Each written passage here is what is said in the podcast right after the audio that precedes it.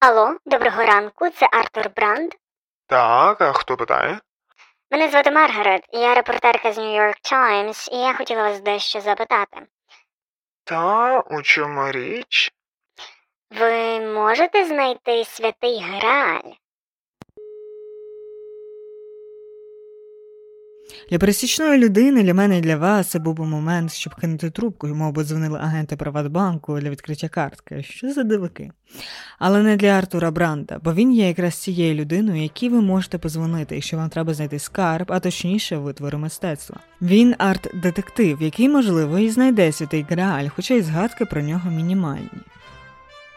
Зовсім недавно, на початку лютого, цей Індіана Джонс зі світу мистецтва, як його кличуть іноземні ЗМІ, знайшов римську статую бога Вакха, датована першим століттям, яку викрили у грудні 1975 року, тобто майже 50 років тому з французького музею шочіньо сюрсень Директорка музею аж просто заплакала з радості, е, коли побачила скульптуру, і це не єдина знахідка Артура.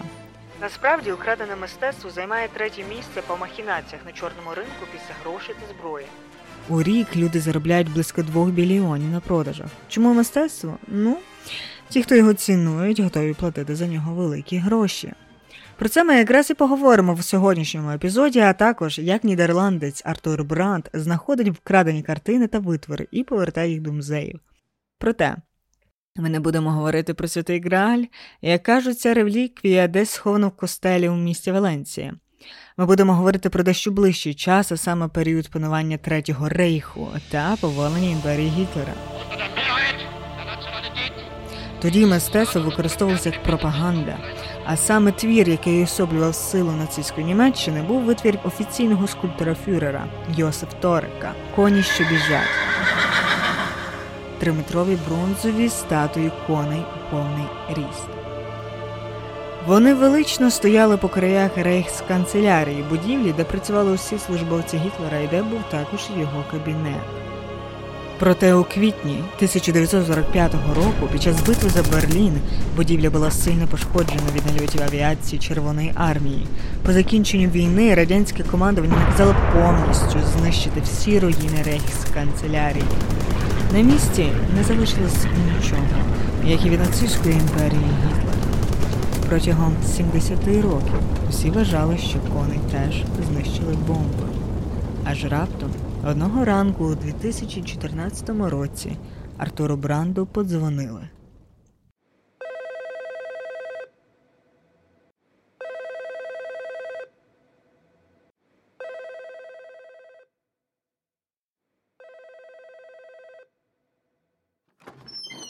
Здоров.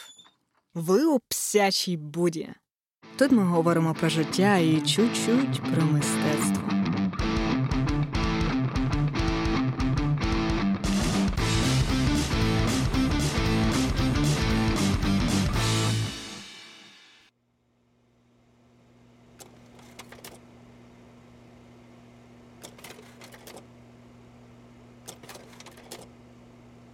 Хм, ну це без сумніву підробка. Артур відірвав погляд від слайду прожектора і глянув на Мішеля Ван Райна. Потім знов подивився на слайд. На слайді була фотографія двох велетенських бронзових коней у кольорі, зроблена явно нещодавно. Якщо дивитись на цю фотографію скульптури, порівнюючи з старим фото, зробленим десь у 30-х роках ХХ століття, то це без сумніву була одна і та ж сама скульптура нацистського митця Йосифа Торика коні, що біжать. От тільки це не могло бути можливим. Які були шанси? Ці всесвітньо відомі коні пережили битву за Берлін, а потім залишились прихованими протягом 70 років? Жодних. Тому я тобі і подзвонив, сказав Мішель. Це був старий друг та ментор Артура Бранда, чоловік, з якого й почався його шлях арт-детектива. Колись Мішель був активним учасником кримінального арт-світу, купував яхти та жінок, поки не вирішив перейти на сторону добра і допомагати поліції вишукувати роботи. Зараз він жив у Ліворну, Італії, попивав пиво зранку і мав таксиста китайця, який привіз Артура до його дому.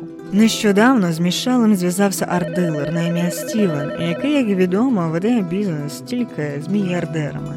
і Стівен хотів його допомоги в пошуку покупця. Все це повинно бути повністю таємним, тому що коні за законом належали німецькій державі, правонаступнику Третього рейху. Тобто продажі цих скульптур були незаконні. І навіть якщо це була підробка, а вона точно нею була, то це також дуже незаконно, бо клієнт хоче отримати за скульптури 8 мільйонів євро. Також його клієнт є дуже відомим у німецьких колах і розділяє ідеологію неонацизму, тому не хоче, щоб про нього його скульптури лишній раз говорили. Це може бути підробкою, сказав Мішель. А може бути відкриттям століття, якщо коні таки справжні. В будь-якому разі уяви, які будуть заголовки. Колишні нацисти намагаються здобути мільйони на продажі підроблених коней Гітлера. Але був дуже малий шанс того, що коні з фото були оригіналом. Тому Артур разом з колегами з офісу в Амстердамі вирішили почати розслідування саме з цього припущення. Тобто, для початку їм треба зрозуміти, справжні ці коні чи ні. А далі, якщо це дійсно оригінали, можна вишукувати стежки того, як саме ці триметрові важкі статуї попали до цього неонациста клієнта, а потім ким же той клієнт є, що вони могли повернути статую до її справжнього власника німецької держави.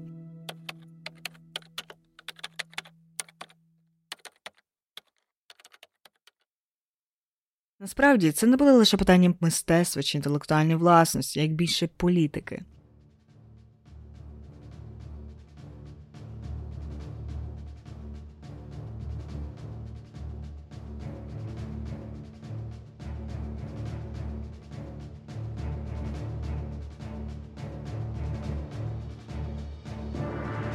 Під час Другої світової війни нацисти вчинили не тільки найбільше масове вбивство в історії, але й найбільшу крадіжку мистецтва всіх часів. За наказом Адольфа Гітлера та його заступника рейхсмаршала Германа Герінга була конфіскована незліченна кількість просто творів мистецтва, зокрема, ну і здебільшого у єврейських родинах.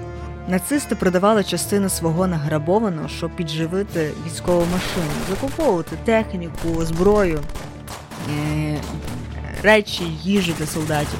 Решта зникла в приватних колекціях Гітлера та Герінга. Сотні тисяч предметів ніколи не були такі знайдені, включно з картинами Редбранда та Ван Гога. Лише вже у 21 столітті поволі почали вишукувати накрадене. Так, у 2012 році німецька поліція знайшла понад тисячу давно втрачених предметів у квартирі в Мюнхені. І цей метод продажів мистецьких виробів, щоб потім мати кошти для здійснення війни, є досі популярним у нашому часі, наприклад, як для фінансування терактів. Або для фінансування неонацистських організацій. Зокрема, сьогодні існує така організація, як Стіль Гіліфе або Тиха допомога. Це організація допомоги заарештованим, засудженим та втікачам членів нацистської Німеччини. Вона була створена колишніми нацистами. Є припущення, що організація допомогла Адольфу Ейхману і Йосифу Менгеле, а останнього призвала ангел смерті за його садистські такі медичні експерименти над в'язнями Освенцима, втекти до Аргентини. Е, Кажуть, що Гітлер насправді не вчиняв самогубство, а таким чином власне втік десь до Африки. Окрім цього, Стільгільфе проводила пропаганду серед західних країн, підписувала петиції, створювала кампанії, завдяки якій багато нацистів уникли смертної кари або отримали пом'якшене покарання. Ця організація діє і досі. З 1951 років по десь приблизно 2018 її очільницею була Гудрун Бурвіц, старша дочка Рейхсфюрера Генріха Гімлера. За своє життя Гудрун Бурвіц ніколи не зрікалась ідеології свого батька та постійно намагалася виправдати його злочини. Свою діяльність вона пояснювала так. Я просто хочу допомогти цим старим людям мати спокійну старість. Отже, є велика ймовірність, що клієнт Стівена є частиною організації Стільгільфе і хоче продати копію роботи Торика, щоб отримати фінанси.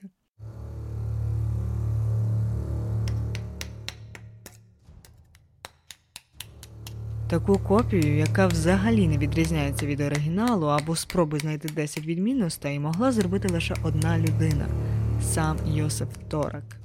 Але він помер у 1952 році і немає жодних відомостей, що він відтворив свою втрачену роботу.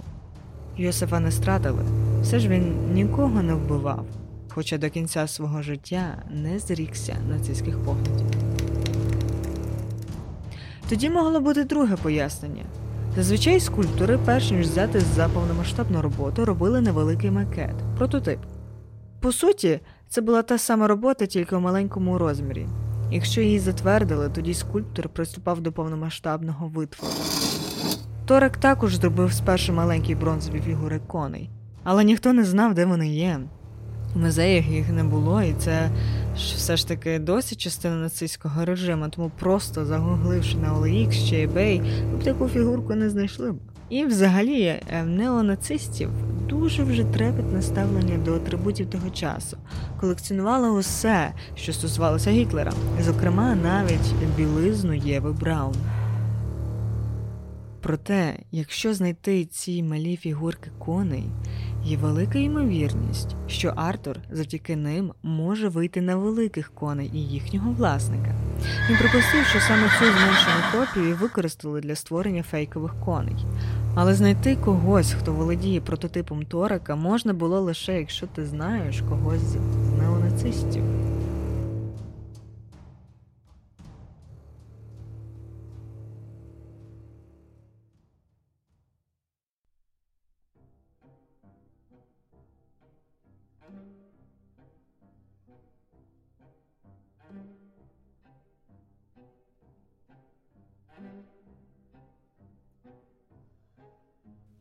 Його звали Хорст. Він жив у Мюнхені. Він був другом друга Артура Ефраїма та друг Артура Єврей. Одного дня, приблизно 20 років тому, Ефраїм обідав у людному ресторані в Мюнхені, коли офіціантка запитала його, чи не заперечує він, щоб ще один клієнт приєднався до нього за його столик. Ефраїм подивився на чоловіка. З його поголеної голови, бомбара і татуювання рун на шиї було видно, що він неонацист. Звичайно, ні. Поки Єфраїм їв свій суп, неонацист уважно його розглядав. Тож Ефраїм відклав ложку, подивився чоловікові в очі і сказав: Я не хочу тебе образити, але ти випадково не єврей? Неонацист аж перелякався. Ні, ні, господи Боже, то ви теж ненавидите євреїв? Запитав він. Звичайно, мене нудить від думки про те, щоб з кимось з них сидіти, відповів Єфраїм. Жахливі люди. Я це напевне знаю, я ж бо єврей. Неонацист спершу чманів і кілька секунд сидів мовчки, а потім розреготався. Так вони і почали дружити. Я помагаю тобі тільки тому, що колись Ефраїм врятував мені життя, сказав Хорст, приймаючи Артура в своїй студії, де на журнальному столику лежало перше видання Майн Камф поруч із гостьовою книгою Нюрнберзького ралі 1931 року, підписаною Гітлером, Герінгом, Гімлером та Геббельсом. Артур сказав Хорсту, що шукає одного з мініатюрних бронзових коней. Ви усвідомлюєте, що потрапляєте в потенційно небезпечний світ.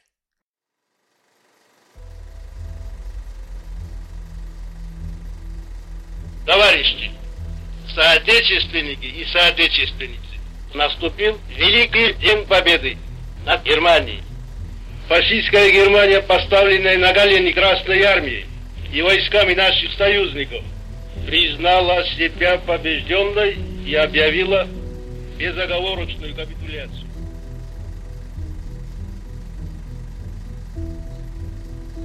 Ви знаєте, що в 1945 році моя країна була розділена на чотири зони: американці, британці, французи та Радянський Союз. В 49-му році французи, американці та британці вони віддали свої зони новому німецькому уряду, крім комуністів. У росіян були інші плани. Їхня зона в східній частині Німеччини стала Німецькою Демократичною Республікою і залишилась під їхнім контролем. А сам Берлін був розділений на дві частини. І в 61-му році була побудована Берлінська стіна, щоб східні берлінці не втікали на захід. І відразу після війни російська армія викрила багато мистецтва з окупованої Німеччини. Вони там мстились за Барбаросу.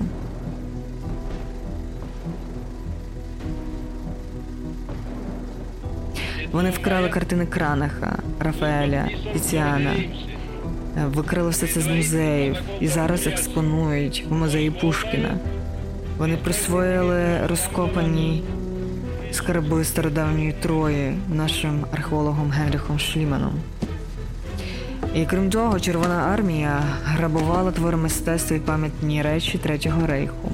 Східно-німецька секретна служба Штазі вона отримала дозвіл від Москви продавати такі речі на заході за великі гроші. Це було дуже тихо. Заможні західні колекціонери, не лише німці, купували, шукали якісь речі особливого значення, а все, що стосувалося нацистів, було особливим. Звісно, що це було суперсекретно. Е, Вони могли просто дзвонити на один номер комуністичний східний Берлін, залишати свої дані, а потім їх передавали до арт-дилерської організації, яка звалась мистецтво та антикваріат. Збоку це виглядало як звичайна галерея, яка просто функціонує в готелі. Але по факту це було награбоване, яке верталося у дуже корумпований спосіб. І якби хтось би про це дізнався, це був би страшний політичний скандал. Германия разбита на голову. Германские войска капитулируют. Советский Союз торжествует победу, хотя он и не собирается и расчленять, и уничтожать Германию. Комуністи працюють з фашистами, продають фашистське мистецтво і ще й кажуть, що вони проти нацистів. Але в 1989 році, коли впала стіна і дві Німеччини воз'єдналися, все це вже прикрили.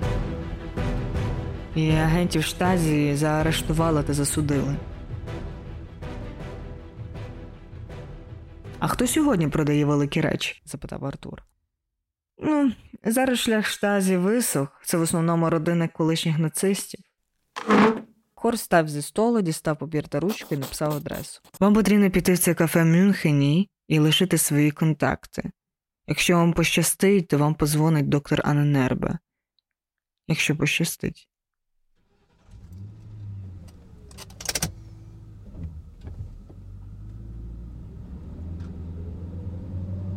Артур стояв на вулиці перед кафе, коли до нього під'їхав чорний мерседес. Коли він сів усередину, а мерседес рушив, незрозуміло куди, позаду він почув голос. Він дуже здивувався, бо не думав, що доктор Анненербе – жінка.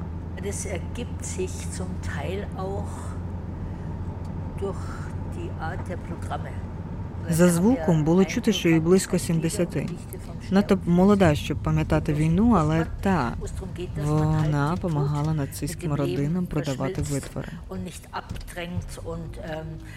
Я чула новину про коней Торика, але якби вони були справжні, то пішли б через мене, тому це точно підробка. А стосовно малої скульптури, то так, я знаю, де вона знаходиться.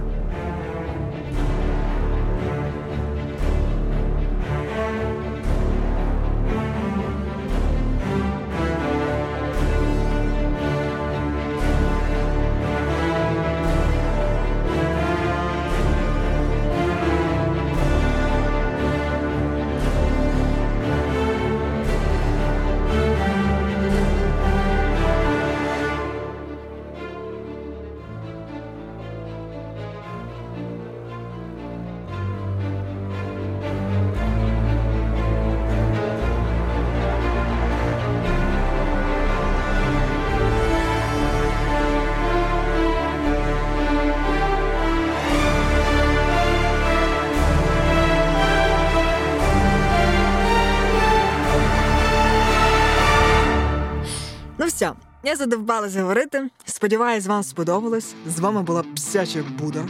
Заходьте ще.